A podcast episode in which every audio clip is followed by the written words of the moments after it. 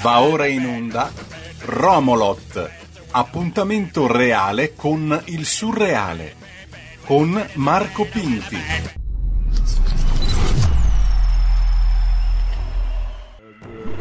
Bebbe ciuenna, bebbe ciuenna, bebbe ciuenna, bebbe ciuenna, bebbe ciuenna, bebbe ciuenna, bebbe ciuenna, bebbe...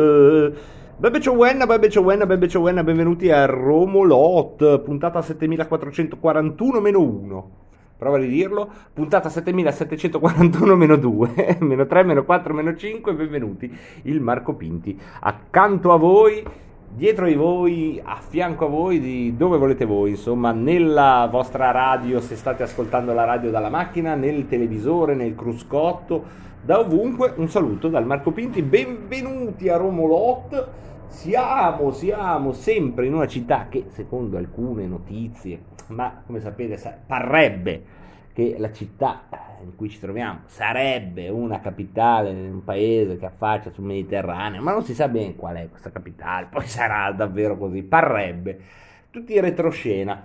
Oggi però a Romolot non vi racconteremo la storia di uno che, che se ne va a fare un giro, ma vi racconteremo altro, vi racconteremo cosa, cosa, cosa c'è intorno a noi, insomma, viaggio alla, alla come si chiama? Quello lì, che, che non, quello lì, quel francese, non so pronunciarlo, quello che, fa, che l'avevano messo nel 1700, agli arresti domiciliari, e allora aveva scritto questo libro che si chiamava Viaggio all'interno di una stanza, no? ecco, questa roba qua, ci proviamo, ci proviamo perché questa poi è una trasmissione interessante secondo me, cioè io me l'ascolterei volentieri, quando poi riascolto, il venerdì la ascolto sempre volentieri, allora come potrebbe essere il luogo fisico da cui vi starebbe parlando il Marco Pinti, sempre che la voce che state sentendo sia quella di Marco Pinti, sempre che Marco Pinti sia un personaggio reale, non un personaggio di fantasia, insomma una specie di alias che viene tirato in ballo in varie vicende, Ecco, se fosse vero, sarebbe questo, questo posto, questa specie di, di, doppio rettangolo, un rettangolo adibito, diciamo, un tentativo di salotto. Cosa fa un salotto, ragazzi? Il divano. Se non c'è il divano, il tentativo non c'è. Qui un tentativo c'è. Un divano verde acqua di una certa tristezza, eh? dobbiamo dircelo una tristezza però bella, perché quella tristezza che dà l'umiltà no? di questo divano. È un divano letto anche volendo. Immaginate insomma quelle situazioni un po' borderline dove potrebbe stare questo divano letto, cioè quelle povertà arredate però, sapete, no? quelle situazioni poetiche anche, no? non povertà, bisogno, tristezza eh, pianti notturni, alcolismo, bische clandestine, risse, cuore della notte con latino statuato, non quella povertà, povertà più dimessa, più umile, ma, ma non economica tipo i soldi, aspettiamo, reddito cittadinanza, no, proprio povertà, proprio spogliezza mi verrebbe da dire, no? immaginate questo divano, divano che, che è adorabile perché mi sta ascoltando posso parlarne troppo male. Divano adorabile nella sua... Ecco, è anonimo, ha questo pregio questo divano, no? Proprio un divano che sono penso il primo che lo guarda in, negli anni, qui, qui potrebbero essere 30 come due settimane. Verde, rettangolo. Sopra c'è la valigia aperta, con dentro tipo armadio la valigia. Tutto lì. Tutto tutto lì. E voi direte, come mai? Come mai i pettegoli? Cioè i pettegoli che ascoltano e diranno, ma come mai Pinti c'ha la valigia aperta su questo divano? Sarà mica che sta per partire da Roma, no, è che non c'è l'armadio. Quindi c'è, c'è il, valigia, il valigia che fa anche da armadio, in effetti. Costringe, devo dire che in questo la, la palestra dei lunghi viaggi a piedi con lo zaino aiuta, eh, perché lì ovviamente spesso non ce l'hai l'armadio, quindi sono abituato a, a, questo, a questo style. Gli appendiabiti, invece quello c'è, sono di là tutti gli abiti, tutti insomma, vi salutano. Solo qui in, in, questa zona che chiamiamo salottiera per la presenza di questo divano, ma un divano molto austero, eh, non, non, gli piace essere definito salottiero, c'è solo una giacca appesa perché ma, matida, matida di sudori, di umori del Pinti, umori del Pinti. Poi c'è una bandiera che eh, copre la televisione, una bandiera con su un tizio che, che ha lo scudo, la spada, e poi c'è una scritta, al, al, scritta che è Inavoig Inadap. C'è scritto così, eh, non so, una bandiera che ho trovato qui. C'è un tizio con una spada che sta facendo delle cose, uno scudo, eh, sembra molto agitato. E, e, c'è questa scritta che è Inavoig Inadap. E poi dietro c'è un, un, come un sole fiore, diciamo.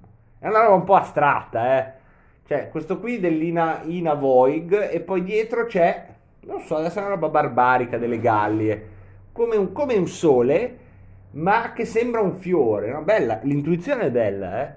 Con tutti i suoi raggi che sono un po' petalosi, sto tondo, bello, che copre lo schermo nero della televisione, ecco la televisione è lì dietro, è, è così, fa buona mostra di sé con un un occhio solo rosso, il pallino rosso che è lì dietro, dice, ah, io sono comunque sono qua, non si sa mai. Meraviglioso calendario fermo a settembre 2020 con due cagnolini che guardano e poi abbiamo, abbiamo invece gli arredi eh, pintiani, commoventi lettere d'amore della, uh, della, cara lontana, della Katiuscia lontana, di Russia che sempre scrive da Siberia tutte lettere di Katiuscia al suo povero Ivan al fronte. E allora manda sempre lettere, Ivan attacca su Armadietto. E a proposito di Russia poi c'è in mezzo anche una pregevole icona della uh, scuola turco-albanese bizantina però eh, Pinti decidi o è turco, è albanese o è bizantina. Allora, qui dobbiamo metterci d'accordo perché eh, non è che colpa mia, sono i Balcani che fanno un casino, ragazzi. Perché questa icona io l'ho vista in una città albanese, Berat, che è una eh, città fatta sul modello delle città turche, ma l'ho vista in un monastero ortodosso ed è un'icona del grande Konstantin Zografi che è sempre qui, insomma, che eh, si irradia, ci sono questi angeli e si chiama la comunione degli arcangeli, così, giusto per farvi sapere, tac, colpi di, colpi di grande bellezza.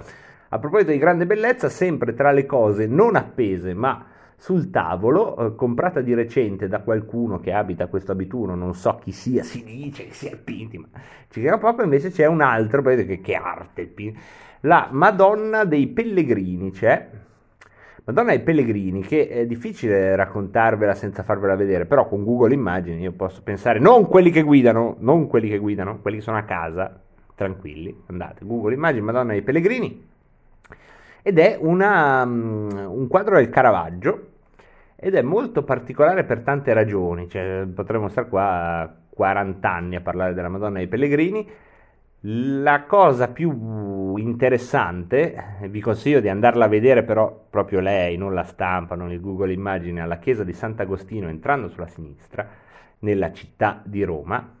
La cosa più bella è l'istante che è riuscito a, come sempre, a prendere Caravaggio, perché c'è questa figura della Madonna che è una bellissima donna in questo, in questo quadro, con il bambino in braccio che eh, ha anche i piedi diciamo atteggiati quasi a un passo di danza insomma sono una posizione dei piedi che viene che dà forza a tutto, questo, tutto il corpo appoggiato più o meno allo stipite tutta una posizione di una bellezza che già di per sé quando siete lì a vederlo emerge dal quadro vi, aspettate da un momento all'altro si alzi e, e vi attraversi la navata di casa devo andare eccetera.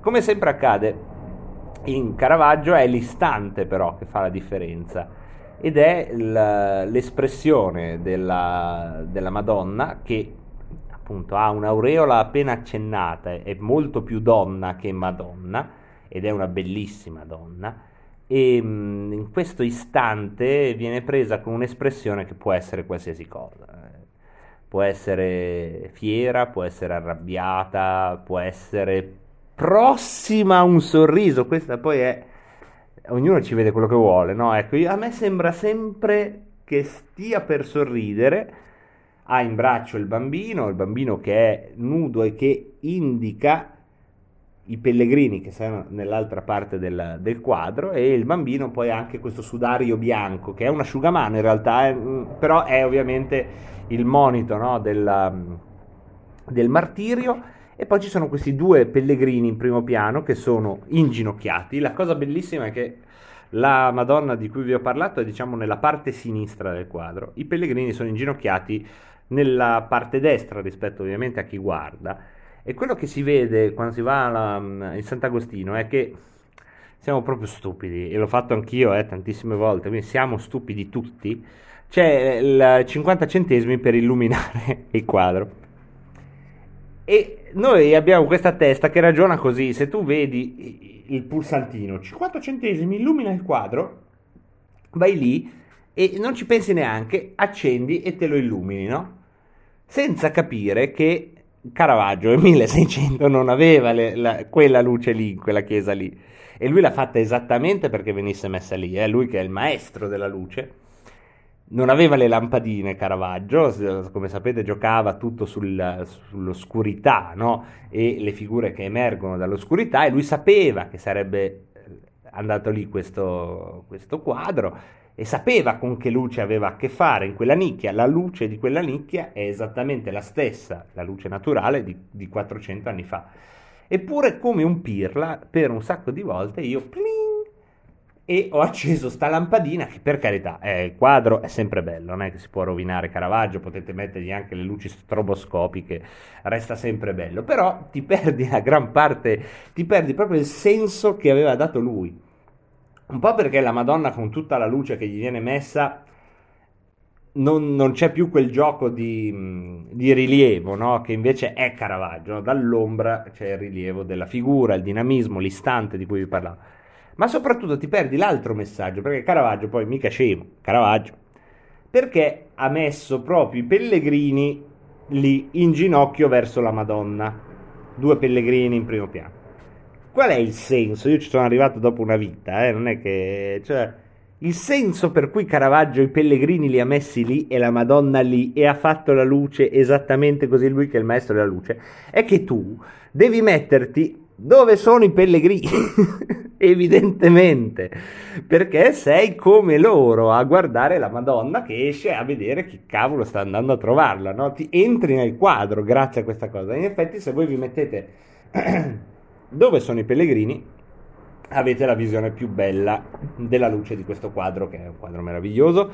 E, ehm, e poi ci sono vabbè, le cose che vi dicono più spesso, ve le dico alla fine, mm, però questa è molto importante e si dice, peraltro, si dice, intanto chiamano il Pinti, durante, durante questa puntata mi stanno chiamando. Chi mi sta chiamando? Ecco, allora, adesso non posso, sto, sono in diretta, ma che, che brutto è quando sono qua al telefono, vedete come siamo pirli. Comunque, stavamo dicendo, sì, oggi vabbè, mi è presa sta cosa, dovevamo parlare di tutta la casa, stiamo parlando della Madonna dei Pellegrini. Oh ragazzi, è la Madonna, eh, non è che non è che vi sto parlando del, del posacenere, è la Madonna.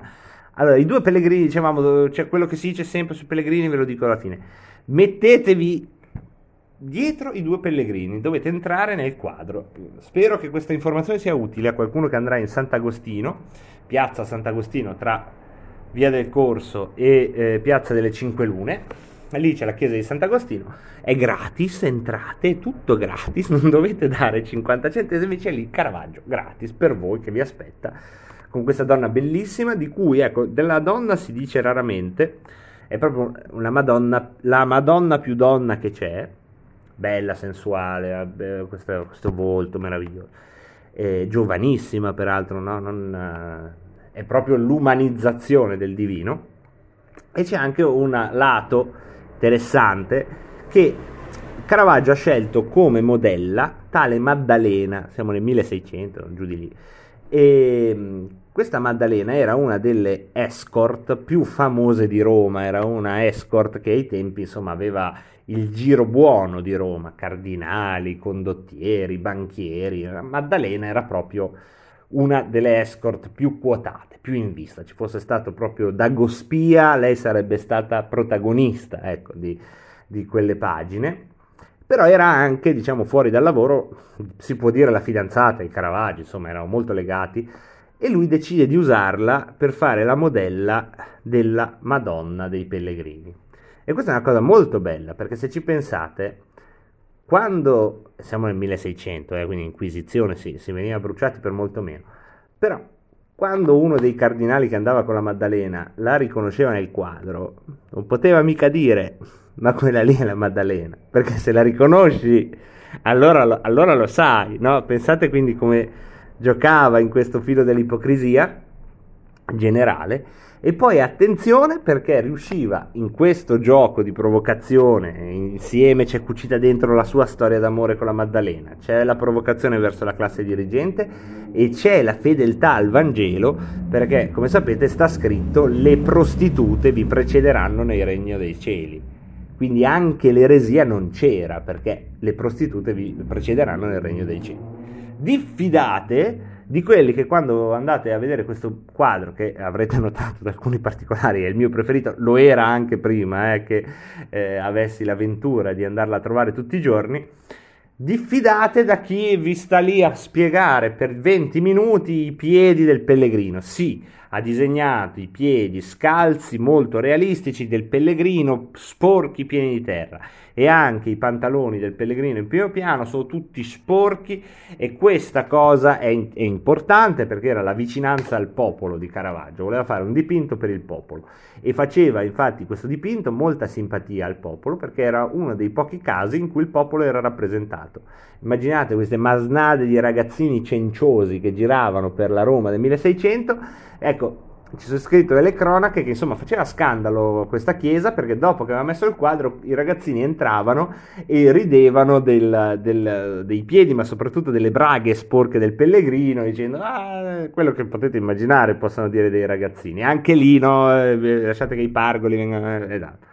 quindi è un quadro pazzesco non era previsto che ve ne parlassi però spero di non avervi deluso, non so niente di tutti gli altri quadri del mondo, ma questo vale la pena, insomma, eh. se andate a Roma salutatemela in via, in via, in via, in piazza Sant'Agostino. Cos'altro c'è? Cos'altro c'è? Abbiamo detto le lettere di amore di Piccola Catiuscia da Siberia che scrive Caro Ivan, come va su fronte russo?